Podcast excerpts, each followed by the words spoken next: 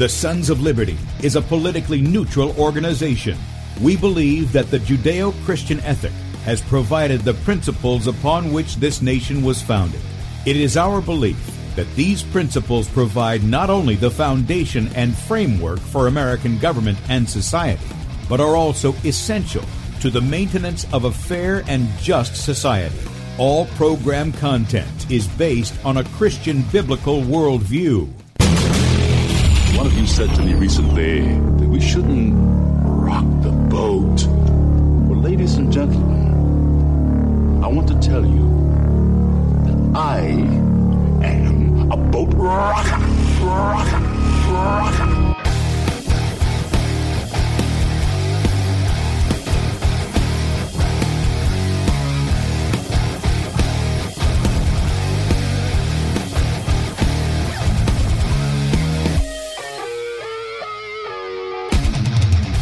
Good morning, America. Welcome, Christians, conservatives, constitutionalists, liberals, libertarians, communists, Islamists, LGBTQ, RSTUV, WXYZ people, all the boat rockers in the house, and Eric, dirty dissidents who have joined us this morning.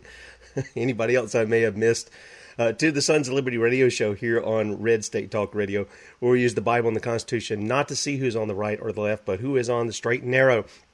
Uh, I'm your host, Tim Brown, coming to you live from the U.S. occupied state of South Carolina the editor at sons of liberty media.com and for Muslim friends, I'm the infidel that Allah warned you about. I hold to the book, the Bible, as the authoritative word of God. Glad that you guys have joined us here on Friday. The viewers got a little sneak peek. I hit the wrong button there before the show. you can see that I look the same when I'm on uh, camera be- knowingly. Anyway, if you would like to check us out online, please do so. Go to sonsoflibertyradio.com and or sons of liberty media.com in fact if you slide over to sons of liberty media.com you'll be able to watch the video portion of the radio show. There are two and i have updated it so those who are viewing now you'll see yesterday's show there but it's going live today. Uh, second one down the one that says the morning show 6 to 7 a.m. And then Bradley is on at 3 p.m. If you want to catch his show, you're on Red State Talk Radio and you say, Who is this Bradley guy? Because he isn't on Red State. Well, he is on Red State, but I don't know exactly what time frame he comes on there. Um, but he's on Red State. I don't think it's live, though. In any case, if you haven't heard Bradley, tune in at 3 p.m. Eastern Time. You can watch it here on Sons of Liberty right there on the right side of the page. Also, if you would like, uh, please support us by subscribing to our newsletter. You get one email a day. We don't rent your email, sell it, spam you, anything. You get one email. That's it. It gives you all the articles from sons of liberty media.com for that day. Myself, Bradley, and our contributors uh, put out, and uh, you'll want to check that out. Also, if you have the means, you believe in the message that we have, and you want to support us, there's a donate button at the top of sonsoflibertymedia.com. Click on that. You can make a one time donation, or you can become a son or daughter of liberty. That's also at the top of the page. That's our monthly uh, supporters. You can set up a monthly amount that you want to support. It comes out painlessly every month, and uh, we appreciate your support. You can also support us by purchasing many of the items we have in our store. They're great conversation starters, water bottles, uh, coffee mugs, t shirts, hats, that kind of thing. Be sure to check that out at Sons of Liberty media.com. Also, if you want to watch the Faces Made for Radio, you can see that at Twitter, Bradley Dean 1, Bradley Dean 1 on Twitter, Periscope and Twitch at Setting Brush Fires. Our Facebook page is where we get a lot of our traffic. Uh, Bradley Dean SOL on Facebook. YouTube channel is going to be down for two weeks, guys. Okay, so if you're in, if you watch by YouTube, and I'm not on YouTube, but Bradley is in the afternoon. If you watch him, don't go there today be, or for two weeks because unless you want to subscribe. Uh, they've given another strike, this time on a video that's been up for years, literally. Uh, and that's why he was cut off in the middle of what he was doing yesterday. These people, they're not following, this is not about terms of service. This is not about following community standards or any of the other. This is slowly wearing the people down and infringing on their trust. Remember, I told you, these companies, they're not mentioned in the First Amendment. This is a trust issue. Okay? This is a trust issue. That's why antitrust laws are in place is to deal with these people. And the protections that are on platforms are because they can't be responsible for what other people upload. There's no way that they can keep up with the millions and millions and millions of posts that are occurring every day. That's why they have protections against what other people post. The people posting are responsible for themselves. These people are acting authoritarianly. Is that a word? They're acting like tyrants, let's put it that way.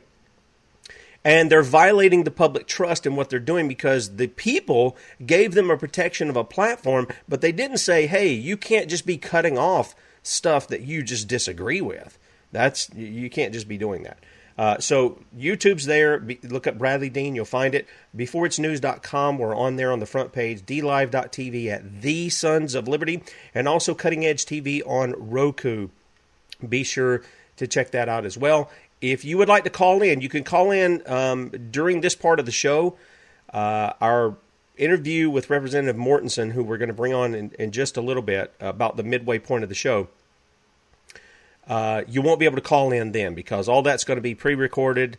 Uh, we're just going to play the interview. I thought we were going to have him for the hour, and so the whole show was going to be pre recorded. Uh, but he had, there was some miscommunication, and so we got him for 30 minutes, which was great. It was enough to get out you know what we needed to get out because he's the one who is bringing the articles of impeachment against Minnesota Governor Tim Walz. So you want to hang on for that. Now, with that said, I did a Facebook Live last night, and uh, I see. Um, I want to I want to call her my helper. Uh, Renee is in the chat, and she was helping me with addition and subtraction. Believe it or not, because I tell you, you you do this stuff all day. At the end of the day, you're you're taking in information, but your brain isn't thinking. It just really isn't functioning very very well. So I appreciate her help in getting me the proper numbers that we had last night, which I was going to bring up, and I forgot to bring those up. So I may have to refer back to her here in just a moment anyway. Uh, but what I did was I went to the VAERS reporting. Now, the VAERS reporting is the Vaccine Adverse Event Reporting System. Okay? Uh, set up by the Health and Human Services of the federal government. All right? And what VAERS does is when somebody dies, when they have an adverse effect to a vaccine, that's to be reported. Now, what's interesting is is that I went and I'm going to pull this up so I get the numbers right. Um, but I went over here, and there is data sets. Okay, so they put these data sets out, and it's it's really quite interesting. Uh, the fact that what they do is they break them down by year, and in this they have already up for 2021. Now, with 2021, you know, we were yesterday was the 11th, so we were basically into, as far as reporting, as best I can tell, a month, maybe a month and 10 days if they were actually keeping up with it to, to that extent. Okay. Uh, and what I found out was, was that the number of deaths, I, I, I just, I, it's, it's almost incredible to think that people are have not been made aware in the media of the amount of deaths that have occurred in the first month of 2021 as a result of let me, let me change that. Within seven days of getting the covid vaccine okay? You may think oh that's crazy. How, how many are there? How many are there? Well i'm going to show you. So i went to 2021 here. I went to the CSV file for the VAERS data, which is 3.7 megabyte. It takes no time to download it. I then put it into Excel, okay, spreadsheet. Now, on column J, it lists whether the person died or not, and it lists right beside it the day they died. There's also the date that the information was received to VAERS and all of these all of these things occurs it, on some of them they have the vaccination date some of them don't but usually these are within seven days of what they're showing here okay this is column j is the date they died and remember this is within seven days of getting the vaccine the ages range from one years old no teens there, there's two one year olds. There's no teens. There's a few 20s, a few 30s, a few 40 year olds, some 50s, 60, 70, 80, 90, and 100 years old. Some, one of them's 105, actually. I think they were from Texas. Let me show you. For the viewing audience, you'll see this, okay? The listening audience, you won't see it, but what I'm doing is I'm just going to scroll down and you'll see on the left side of the page, and I miscounted by one because the, the number one column or row across is your titles. So everything down. So I'm just going to scroll down. These are all the yeses they died within seven days of receiving the COVID vaccine. Okay? Now, there's all kinds of other information off to the right, you know, different things that they might have had going on at the same time, other things that, that weren't apart, and all this other. And then sometimes nothing's going on. Uh, they just have this going on. So when we go down through here, what we find is we come to 457 is the row it stops at. So if we take off the title row, that's 456. 456 Americans, not around the world, Americans, all these are from different states in America, have died within seven days of taking the COVID vaccine. This is this is from the VAERS report. Okay? Do you hear this in the mainstream media? I thought these things were safe and effective. They're not safe, but I think they are effective at what these people want to do, and that's kill off people. I'm just going to say it because Bill Gates is the one who said if they did a really good job at vaccines, they could reduce the population by 10 or 12%, right? It gets worse, though. That's just the people who died. The adverse effects continue on and on and on and on and on. Uh, it's incredible how many people total, I believe, if I calculated it right, if I remember, because I'm still waiting because the video from last night, I can't pull it up on the computer. It'll, it'll be making all kinds of noise and stuff. But one of the things is, I believe we ran about 2,900 and something people that had adverse effects, including those who died, on this report last night. And I'm just letting it scroll for the viewing audience. You guys are seeing it. You're seeing exactly. This is in the first month of 2021. Um, so it's it's pretty incredible. None of this is being reported in the media. None of it. The most we get is a story here or there out of local affiliates who tell us about, you know, somebody died from the thing or they had maybe an adverse reaction or something like that. That's the bulk of what you're getting. This is coming from the VAERS report itself. I think this is important information that people ought to know about. Uh, don't you? You want to let me know? 215 Top Talk, 215 867 8255. Love to take your call. So this goes all the way down to 2947, which would theoretically be 2946 in the big total, in the big scheme of things here. So that's pretty significant information.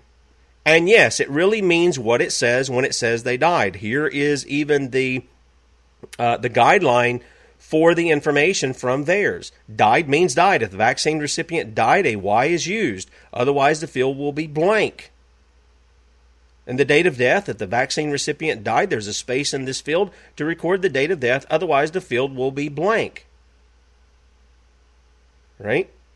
So, this is very important information. Now, I'll have the links up at sonsoflibertymedia.com in the archive for later on. But I want to reference you to two other things. Yesterday, when I got off the show, you know, I had made mention uh, these rare blood disorders that were that are being caused by the vaccines, and they're known to cause them. Okay, I read from you doctors who said they are known to cause this rare blood disease, which I couldn't even pronounce. ITP was the short for it, and I made mention of Bill Gates. And it got me thinking because I brought up Bill Gates as far as what happened with the African children, right? You remember that, right? Several times more African girls died from the vaccines he was pushing than what they were trying to vaccinate them for.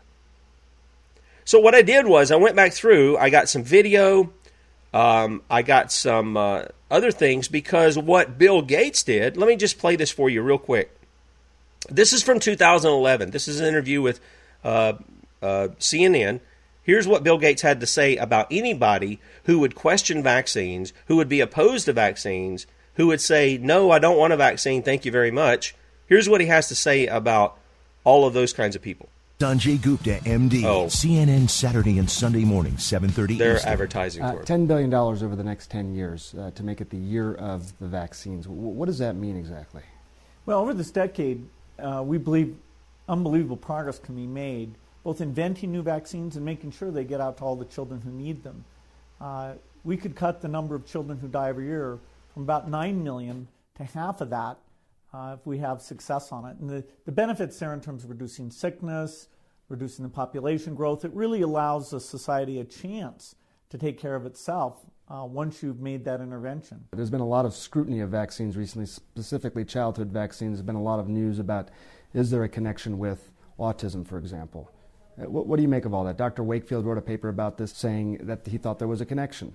And uh, people, there was lower vaccination rates. Listen to this hypocrisy. Time in Britain than the United States. What are your thoughts? Well, Dr. Wakefield uh, has been shown used absolutely fraudulent data. He had a financial interest in some lawsuits. He created a fake, fake paper. The journal allowed it to run. All the other studies were done, showed no connection whatsoever, again and again and again. Uh, and so it's an absolute lie that has killed thousands of kids because the mothers who heard that lie, many of them didn't have their kids take either pertussis or measles vaccine. Bill Gates cannot he cannot so, prove anything you know, he just said right go there. Go and engage in those anti-vaccine efforts. You know, they they kill children. They it's kill a, children. A, a very sad thing because these vaccines are important. No, it's it's a very sad thing that a man is going to lie to the, the public about that. That's what's a sad thing. Bill Gates has an invested interest in vaccines as well. Uh, let me let you say, let me let you hear it with his own mouth. All right.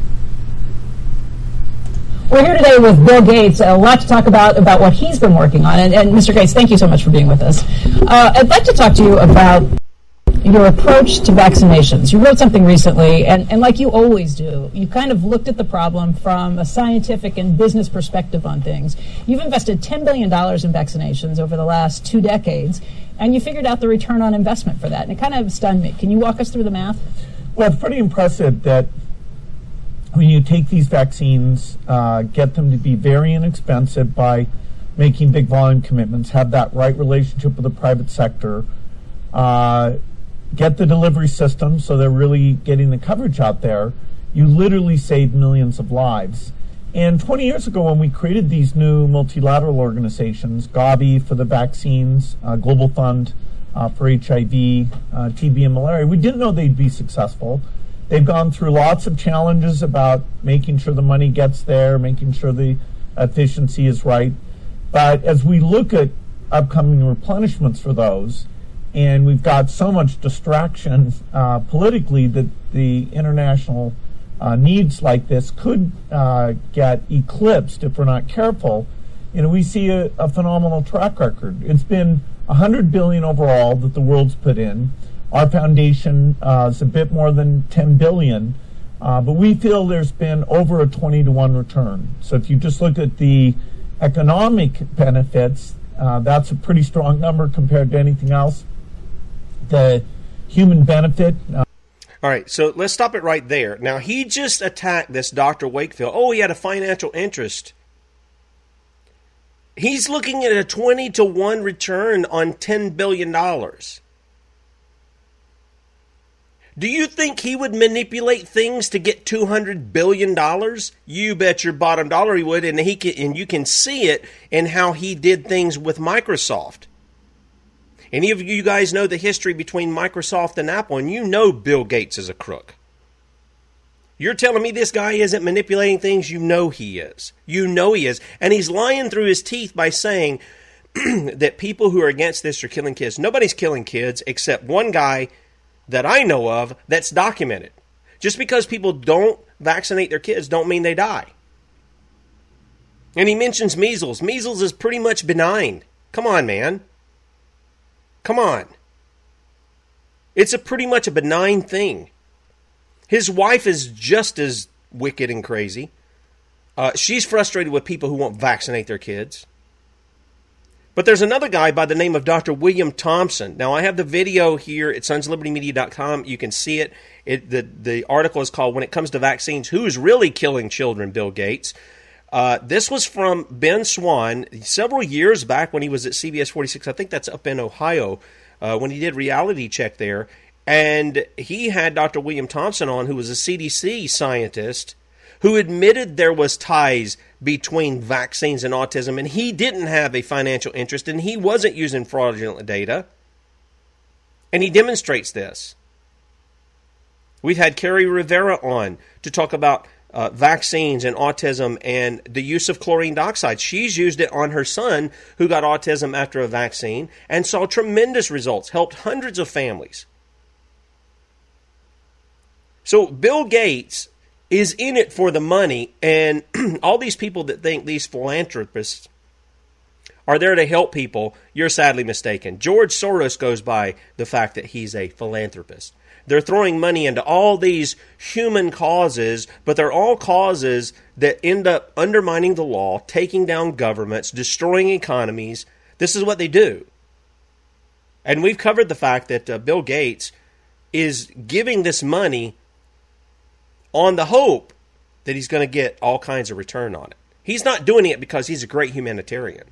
He's doing it because there's a 20 to 1 return on these vaccines. So I just I want you guys to know that. Now the second thing is before I bring on the interview here with Representative Erik Mortensen uh, is the article that we put out yesterday. Some of you have already seen the video. But this is an interview with Dr. Sherry Tenpenny. We've been trying to get her on the show for a while, but she's backed up quite a bit. We tried, I think it was back in August or September last year, and we were told, man, we're out two months. We, we just can't do it right now. We're going into the holidays and stuff. So we got back in touch. We're hoping to have her on maybe by April. Uh, but she talks about how the de- depopulation of these COVID vaccines will start their work just like Gates said they would that that's what they wanted to do was reduce the population, not grow it, but reduce it. And um, so there are several things in here uh, that you can see at sonsoflibertymedia.com. The interview here, and then later on, she had a video that she put in one of her blog posts. Uh, horseshoe crabs. There, this picture that you're seeing, those of you watching, this is horseshoe crabs in these. It's almost like they're bound by something, and they're draining their blood. This blue stuff is their blood. It's, the, it's their blood. They're wanting to use this in COVID vaccines. is isn't like we have them been talking about putting all kinds of other weird stuff in vaccines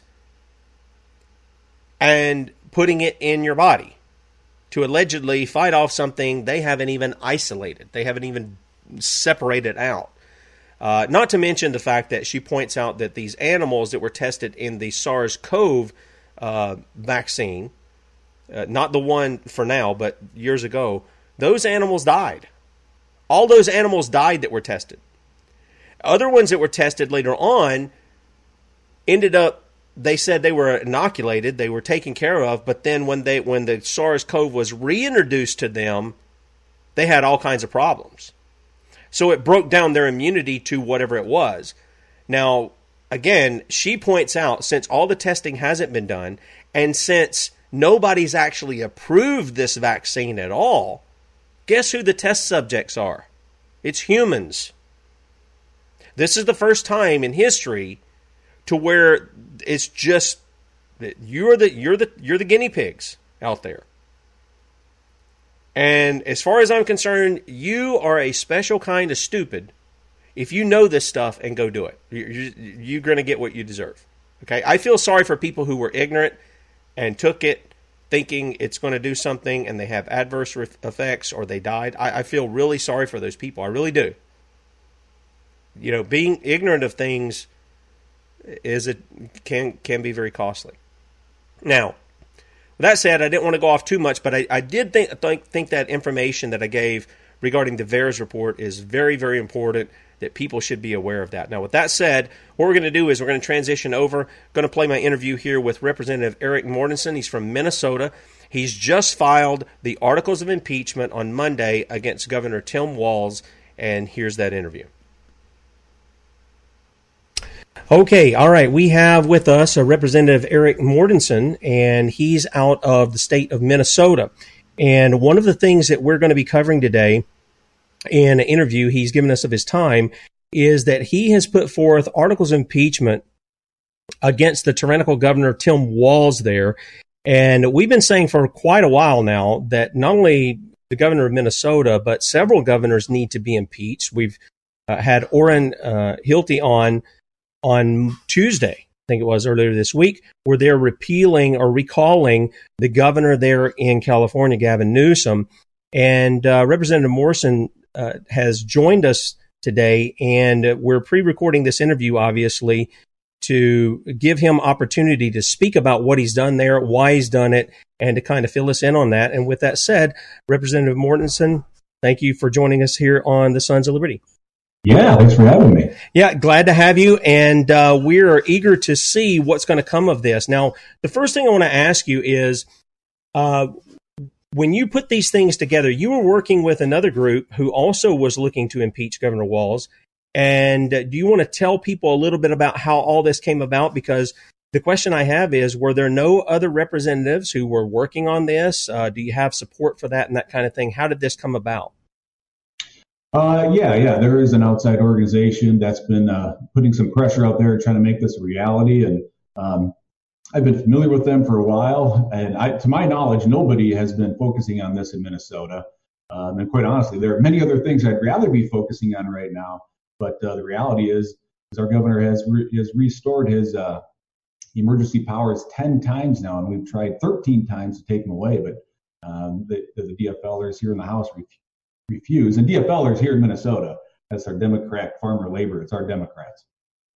Okay. All right. Well, let me ask you this: it, when you when you get down to these things and you start uh, breaking them down, he's taking emergency powers. Now, I I got to tell you, just as a good old South Carolina boy here, I got a real problem because every time you run into tyranny, it's always under the banner of it's an emergency. We're doing it for your benefit. We're here to protect you.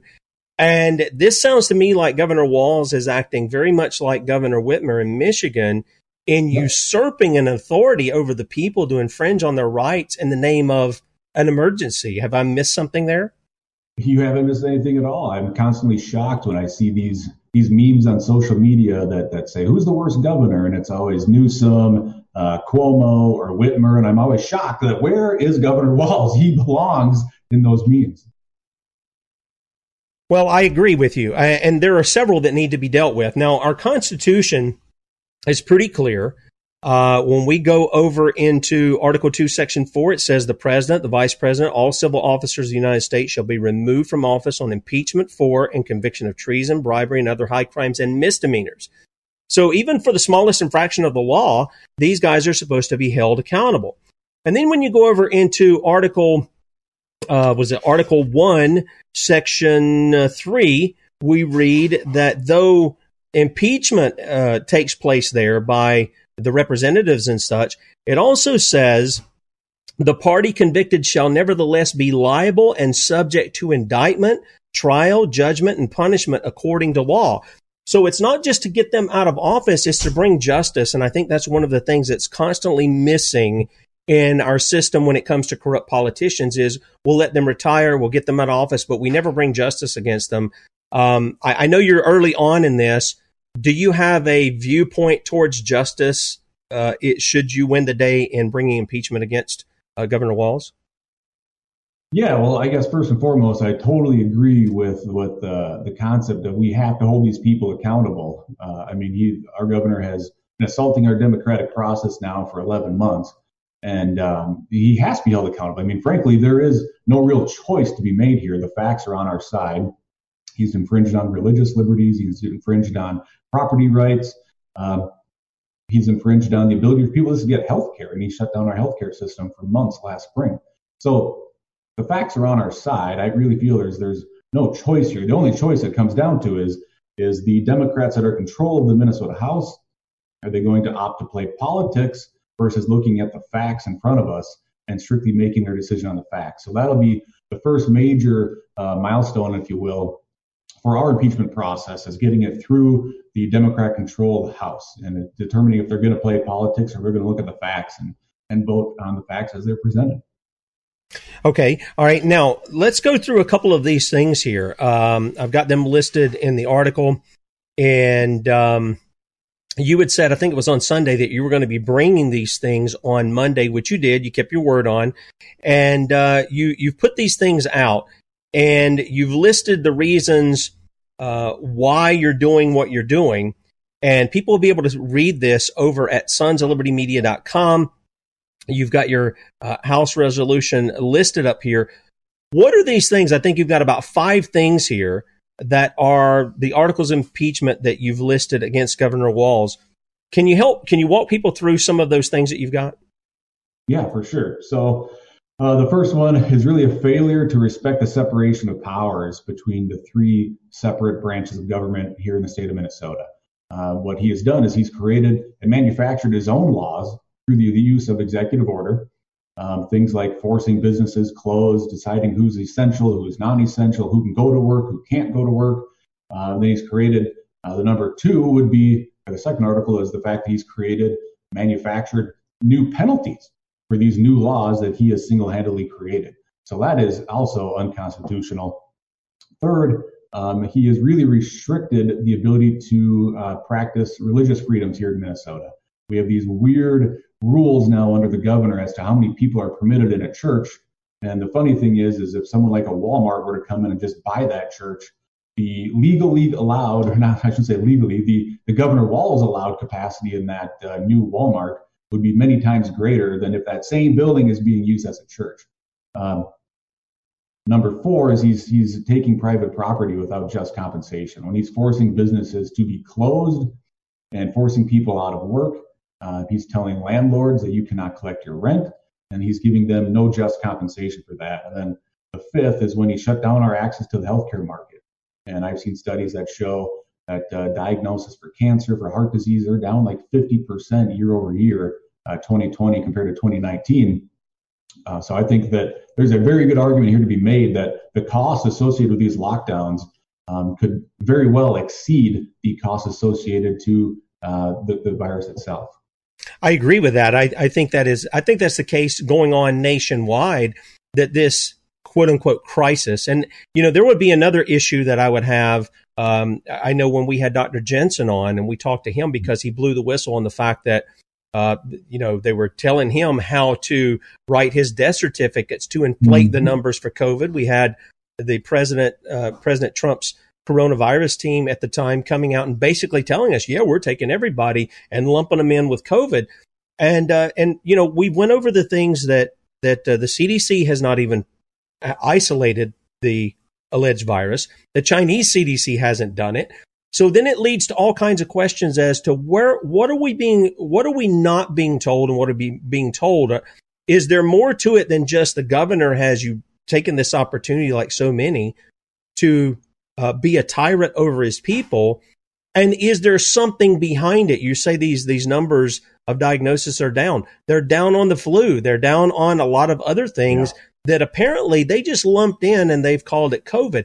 Is that not something too? I mean, I guess that gets a little more technical and medical and things, probably not your expertise, but is that not something the legislature should be concerned about as well as how is the public manipulated with a lot of this stuff that's going on to where a governor can come up and actually seem like he's legitimate in saying, I'm making these emergency orders?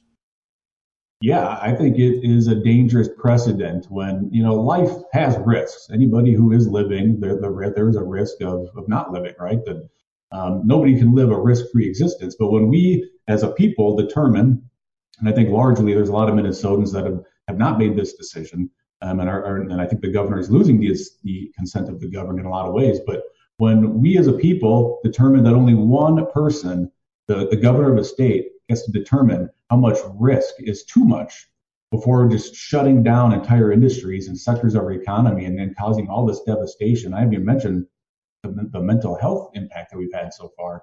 Um, that's a dangerous precedent to set. And your question around data, we, the Minnesota Department of Health has a, has a weekly report that they push out around uh, influenza-like uh, illnesses and hospitalizations. And it's so easy to find. Anybody could go just Google, you know, Minnesota flu cases, and it's going to pop up really quickly. And last time I looked, although it's been a week or two, but I've been monitoring it for months. And I think in the last flu season, the 2019 2020 flu season, we had over 4,000 hospitalizations from uh, flu like illnesses. This season, the 2020 2021 season, uh, as of a couple weeks ago, I think it was 26. And so this disappearance of flu admissions into hospitals, it just has a smell to it, and it's not a good smell. And uh, I've reached out to some hospital associations in the last couple weeks, um, quite a few actually, and try to get some data. And uh, they've been they've been sending me data, but they refuse to send me data that allows a comparison of fourth quarter 2019 to fourth quarter 2020. They just kind of play with the numbers and then present things um, that that don't allow uh, context to be brought to the conversation. And when they re- refuse to provide that information, and I even had one um, uh, lobbyist with a big hospital chain here in Minnesota. Uh, when I asked her for the data, and she said she didn't have it, she said to me on the phone, and she whispered, okay, whispered on the phone to me, which is just you know an international sign of something secretive happening. She whispered, "Good luck getting the truth." And why else does somebody say something like that unless something is being hidden from us?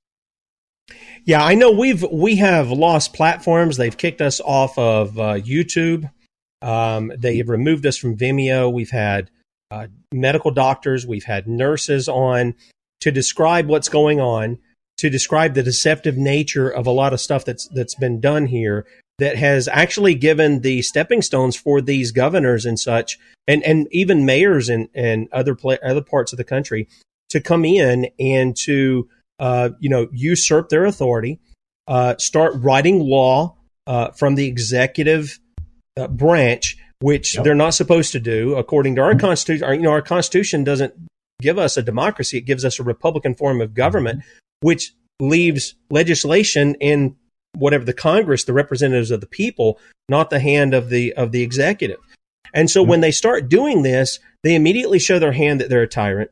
They start making law, which is pretended law, as our our, our founders said, and then they start imposing criminal punishments on it. Mm-hmm. Um, for instance, we just recently had at the federal level this mask mandate. We saw that the the occupier China Joe of the White House uh, has decided, oh, I can just make a mask mandate and everybody has to follow it. And uh, Bradley, who does the afternoon show, who's up your way in Minnesota, uh, he was going to get on the plane last week and go to Texas. And they said, you could be criminally charged if you don't put a mask on. Now, Governor Wallace has gone way beyond anything like that. For instance, uh, we read from, I believe this is, um, who are these guys? North Star Liberty Alliance. And I believe they help you uh, formulate the language here for the articles of impeachment. Correct me if I'm wrong there. Uh, but some of the things they said was Governor Wallace has imposed a state of emergency and stripped Minnesotans of key inalienable rights to travel and seek gainful employment by forbidding people to work or leave their house unless he deemed it essential. And I've said everybody's work is essential to somebody.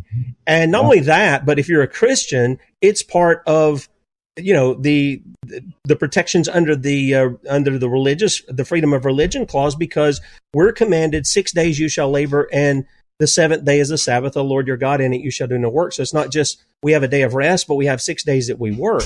So there's a there's something that is violent in that against the people. And we had that with the republican governor here in south carolina. Mr mcmaster got into the whole nazi-esque essential non-essential. Then they made mention of this um, the order by the governor deeming some jobs non essential uh, lost people to lose their jobs, people lost their businesses. The stay at home order pits the material and physical well being of Minnesota uh, citizens against each other while claiming to minimize health risks due to COVID 19. It also imposes significant dangers to the physical well being of families that have lost income or access to needed medical care. And then also, uh, his order violated his oath of office to uphold the Constitution of the United States and of Minnesota by stripping Minnesotans of their most cherished civil liberties, including, but not limited to, the First Amendment rights that are protected there the freedom of assembly and worship, Second Amendment to keep and bear arms, the Sixth Amendment, the right to a speedy trial. You know, and I would even include in that the Fifth Amendment because you know that I know it's speaking to, to crimes and such, but if somebody's not been found, they've not been indicted, they've not been uh, found guilty of a crime, they're not supposed to lose their liberty. In fact, mm-hmm. the U.S. statutes say something similar to if you if you infringe on somebody's liberty and it causes death to them, then the penalty can be up to death for the person who's done that. Well, you spit it out a lot there, but um, sorry about that. No, it's fine. Uh, but it is very concerning because it's uh, it, it, feels like we're losing our form of government. You see what's happening in many states, most states, and you see what's happening at the federal level now with Joe Biden uh, ruling through executive order through the first what month or so of his presidency. So I think that's the big fear, and I think it's a legitimate thing to be concerned about. Um, and I think that's why it's so important we hold these people accountable. Frankly, I'm shocked at some of the people that have reached out to me and then said, "What are you What are you doing here?" And, and at the end of the day, boy, if, if it becomes an unpopular thing to hold politicians accountable and to restore the constitutional balance of power in a state government or a federal government, I'm really worried about the future for my kids. Well, and and and rightly so. Uh, you know, I think it's in in your own um, area up there in Minnesota that talks about justice guards our liberty. Um, if I'm not mistaken, you guys have like uh, Moses and the Ten Commandments. Or, it may be Michigan that I'm thinking of that you guys mm-hmm. have there in your state house. And it all goes back to every, there's nobody who's above the law. It doesn't matter if they're wearing a, uh, they have a badge and a gun, whether they're a politician, a representative, and I do make the distinction between the two. Uh, you know, somebody like me uh, or whoever, they're to be done uh, they're to be held accountable under the law. And so, yeah, I would say it is a pretty serious thing. Now, as far as I know, there's only been eight governors who've ever been forced out of office by impeachment. So if hmm. you're if you are successful in this, and I do wish you the best because I think this is the proper stand to take. Is you know this one man is not worth the losing the liberties of the people and the government that's been set up there. Uh, but if you're you know successful in doing that, you'll be number nine in in bringing that about. You said that uh, Mr. Walz has issued over 100 executive orders, mm-hmm. and that's evidence of his crimes and corrupt behavior. Now, you made mention of a few of them at the start. What's some other things that he's written executive orders on that he's tried to, I guess, criminalize people who aren't committing any crimes? Well, there's like, like you said, there's a hundred of them, so there's a lot of them, and that's what made this so easy to do. It is if you just simply compare the executive orders he's put in place and compare them to our state U.S. Constitution and how um, how they run about one another. Um, but a, a, great example was just before Thanksgiving. Uh, it was November 20th, I think. He put out a new executive order that went into effect that night on a Friday night. And he said um, that, again, bars and restaurants were going to be closed. And he said for, we call it a 30 day pause. You know, these politicians and their language and their messaging is always, uh, uh, it's always so specific. But he called it a pause. He didn't call it a lockdown. Um, and he said, for the Thanksgiving holiday, you can't have anybody over at your house. Only people who live in your house are permitted inside of your home for the Thanksgiving holiday. And how that, what I struggle with is the people who somehow justify that as being constitutional. What I'd love to ask them is then what is unconstitutional? If, if one man can tell an entire state of six million people that you can't have your kids or your parents over for the Thanksgiving holiday.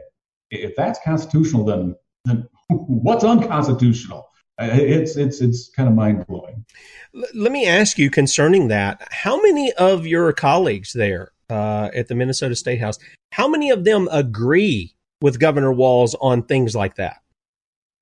Well, that that is such a good question, and you know things have changed because we had this election in November, obviously, and um, leading up to that November election, I think we had five um, Democrat members of our state house that had eventually, some as early as last July, um, had been voting every single month to end this peacetime emergency that the governor is using to, you know, authorize all these, these emergency powers. And then uh, in the month of December, we had a, a sixth Democrat uh, join, and then we had six Democrats vote to end the peacetime emergency. Well, in that November election, uh, the Republicans took, I think, five seats. And so a lot of us were excited coming into this new legislative session thinking, well, now we've got the votes. If these six Democrats stay true because uh, I'm sure they're feeling the heat at election time. And if with this, the five new seats we picked up, we can finally bring an end to Governor Walz's tyranny. Well, lo and behold, for the last uh, month now that we've been in session, we have forced this vote, I think, uh, five times on the House floor. Every single one of those six Democrats, since they won their election, uh, and since this new legislative session, they flipped their vote and now they're voting against us, trying to protect the governor. Okay. Well, I, you know, once once you get to that point and they're they feel like they're no longer threatened by things, usually this mm-hmm. is the, this is this is the difference between a politician, somebody holds principles, a statesman, a representative, as it were. How many yeah. people do you do you have people who are behind your articles of impeachment? Do you have support for that? And if so, what does that look like in the House as well? Yeah, it, it's we have two co-signers right now, um, Representative Drazkowski and Representative Munson, and uh, that's what I'm working on right now. Is I'm trying to reach out to Republican and Democrat lawmakers because I think again the facts are the facts. They're on our side. If anybody can just look at them and see the executive orders and how they are unconstitutional.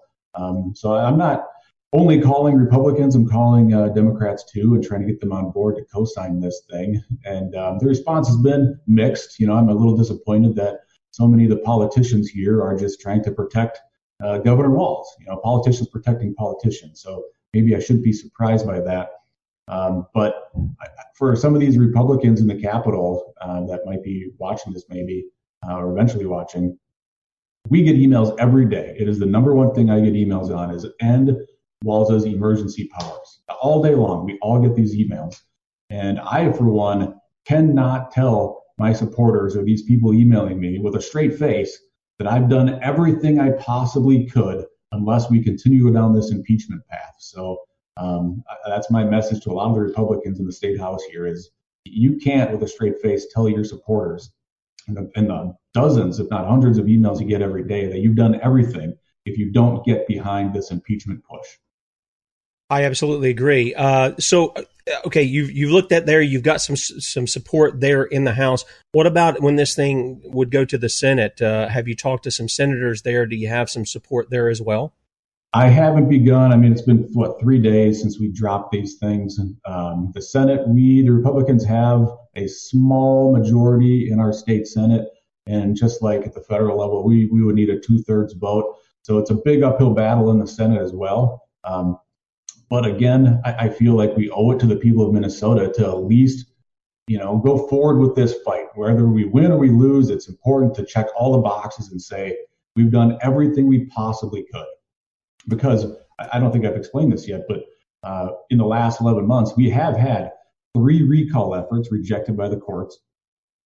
Uh, there have been, I think, 13 votes now to end the emergency powers, and the DFL has rejected every time and the governor has reinstituted his emergency uh, powers, I think, 10 times. So, I mean, we, there have been many different attempts to bring this to an end, and this is really the last ditch effort to try to force the issue. Can you speak real quickly? I know we only have you for a couple of minutes here, but can you speak real quickly to why the recall efforts didn't work? Was that something, a failure on the people to meet certain standards, or was that just something that the, the courts no. were there and they said no? Yeah, the courts just rejected it. They wouldn't hear it. Okay. All right. Okay. All right. Is there anything else that people can uh, need to know, uh, especially in the state of Minnesota, where they can get behind you guys and they can offer some support uh, or anything like that in the effort? Because if you're getting these kinds of emails, you can't be the only ones. The the other oh. side, and you know, we use we use the phrase here. We use the Bible and the Constitution not to see who's on the right or the left or the Democrat Republican thing but who's on the straight and the narrow. And so I know there's got to be Democrats who are getting these emails and are, are being told by their people, look, we can't live like this. Something has to be done. You guys have to get on board with this. Uh. I wonder if there's something the people can do to to help push this along with the representatives to help you push this impeachment through yeah, the best thing people can do is reach out to their lawmakers. You know, right now we, we have the votes in the Senate. They voted on it many times and they've passed the resolution to end the peacetime emergency. So right now, it's all eyes on the Minnesota House. So it's reaching out your representative and demanding that they get behind this movement to impeach the governor, one, two, and the emergency powers. Those are the two most important things anybody could do is contact their lawmaker and make it very, very clear that that's what they are demanding of them to do. Okay. All right. Representative uh, Mortensen, we appreciate your time. Thank you for coming on the Sons of Liberty and uh, best wishes and everything that you're doing there. And if you ever need a platform, you want to come on and speak about what's going on, we'd love to have you back sometime. Awesome. Sounds good. Okay, man. Take care. You too. All right. That was Representative Erik Mortensen. I believe he's from District 55A. I don't know how they have those things cut up there in Minnesota, but you can see he's he handles himself well. He looks like a young man, and uh, I'm glad to see that he's got some principle there. And people can say, "Oh, well, he's playing politics." Well, you're not playing politics when you're trying to hold somebody to the standard of the law. This is what I was saying as we went into the November election. People uh, would come into the chat, they would berate us for calling out the president, the, the President Trump, on unconstitutional actions. They were upset about that. And I said, if Joe Biden goes in, the message doesn't change. We go to the law. We go to the law. Why? Because one man, I don't care, he can be doing all kinds of great things. If he's doing a whole bunch of lawless things, that doesn't offset the good stuff. And the same thing is true here in Minnesota, as it is in Michigan, as it is in Pennsylvania, as it is in California and other states. And that's the whole idea is to hold people, whether you like them personally or don't like them personally, is irrelevant. The law doesn't see that. And so I'm glad to see that um, Representative Mortensen is willing to go out there, willing to represent his people who are telling him, look, this is tyranny. This, this has to end.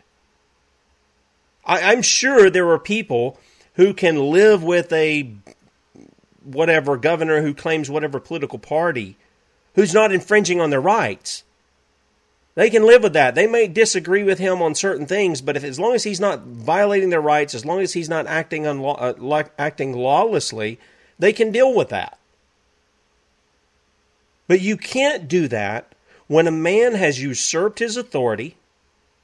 And again, I would point back to what we talked about in the interview faulty, uh, padded, fraudulent data and a media that manipulates that data and puts out propaganda to support the fraudulent data, along with fake scientists and fake doctors like Dr. Fauci. I call him a fake doctor because he's pushing this nonsense. And when you've got all that kind of stuff working in conjunction, I mean, the people have got to find their voice. And uh, in the state of Minnesota, I can tell you that district, at least on this subject, I don't know Representative Mortensen that well, but on this subject, he's right on the money. He's right on the money. And can you believe they have tried to pull this governor's emergency powers and he just keeps doing what he's doing? 13 times, they said. This is like Whitmer getting slapped down by the Supreme Court twice and nothing's done. I don't know why the judges of the Supreme Court didn't issue some arrest warrants here for, for her. That was pretty clear. But they, they, they didn't do that. Guys, if you want to get behind um, Representative Mortensen, you're up there in Minnesota, do so. Let your rep- maybe you're not even in that district. Let your representatives know that you're behind that. You want you want to push these articles of impeachment through, and then get with your senators. Start pushing them to start taking a look at what's going on. If you're out in California, go to Recall Gavin 2020. They only have about a month left to gather a couple hundred thousand signatures. Uh, if you missed the interview I had with Orrin from recallgavin2020.com, I'm going to have that in the archives. I'll put that up along with the other art- articles that I made mention of at the beginning of the show, along with the data so that you can go through it yourself that we looked at from the VAERS report. And uh, you guys will be able to check that out. Uh, tomorrow, Lord willing, Kate Shemirani is going to be with us, 8 a.m. Eastern Time. You don't want to miss that. I don't know what we're going to talk about just yet, but she's been sending me a lot of stuff, and uh, things continue to grow. The tyranny. It's a tall old tree. Sorry, I had that up a little bit. The tyranny there in the UK continues. I imagine we're going to touch on some vaccines and some other things as well. You guys have a great day. Bradley will be with you at 3 p.m. Eastern Time. We'll see you at 8 a.m. tomorrow. Adios.